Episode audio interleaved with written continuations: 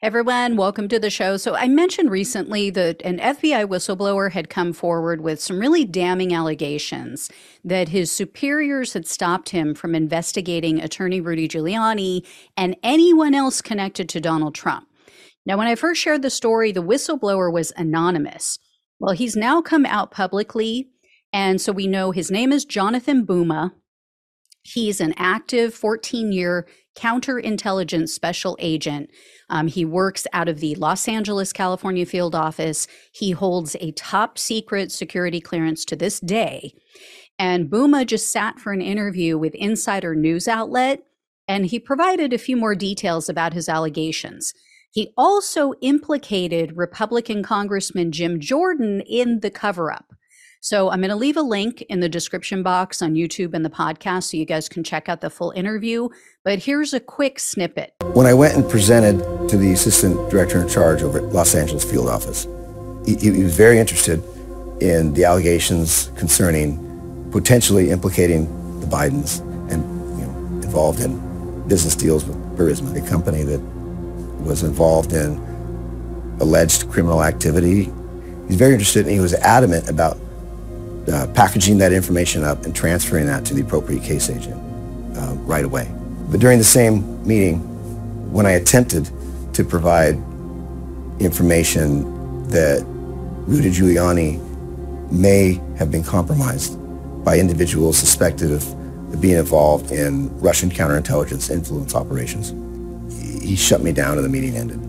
So, as you heard there, Buma's investigation turned up evidence that Giuliani may have been compromised by Russian intelligence while he was working for the Trump campaign. And Buma suspects that Giuliani was used as a useful idiot to spread misinformation about the Biden family to try to help Trump win the election in 2020.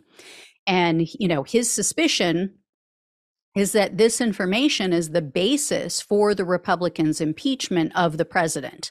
I'm not saying Biden's hands are completely clean. Anybody who knows me, anyone who's watched the show for quite some time, knows I am not a huge Biden supporter.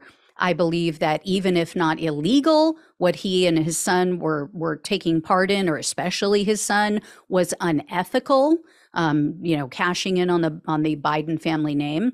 But whether or not it was illegal and whether there was actually a quid pro quo or you know payment for for looking the other way or or you know policy decisions that remains to be seen so we will see how that all shakes out um, but in this interview with insider Buma went on to say that he approached Congressman jo- Jim Jordan you guys all know Jim Jordan is running the committee that's supposedly working to uncover the quote unquote weaponization of government, right? They're supposedly trying to get to the bottom of corruption in the FBI.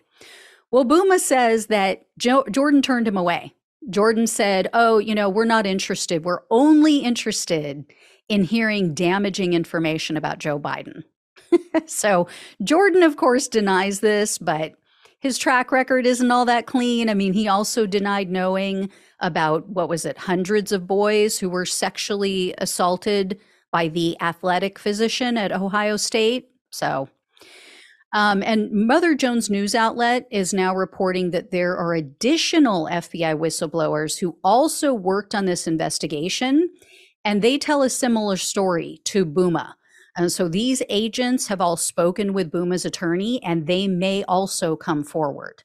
So we'll keep see what happens there. I'll keep you guys posted on that. Um, and here's the difference between the whistleblower in this case and the whistleblowers that the Republicans have been trotting out to put on a show. Buma isn't being paid large sums of money by left wing media hosts right? One of the Republicans' whistleblowers has been. He received a bunch of money from a right wing show. Um, you know, Buma also submitted information to his superiors that was potentially damaging to Biden. So he's clearly not biased. He is not refusing to do his job as one of the Republican whistleblowers refused to do his job. He refused to arrest a January 6th defendant. That is clearly bias. That that is putting your bias, your political feelings ahead of your job. And no one in the FBI retaliated against the Republican whistleblowers. They have retaliated against Buma. So, anyway, I will keep an eye on this story. I'll let you guys know when I hear more, but this is very interesting. I'm very curious to see if these other people come forward. As I mentioned, look for that link in the description box. Um, because of copyright, I can't play you know the whole obviously the whole thing for you guys uh, but definitely go check it out because he gives a lot of information and he comes across very credibly I, I really do believe this guy so thanks so much for watching and listening. Please like, please share, please subscribe, please become a donor if possible. Love you guys. Take care. Talk with you soon.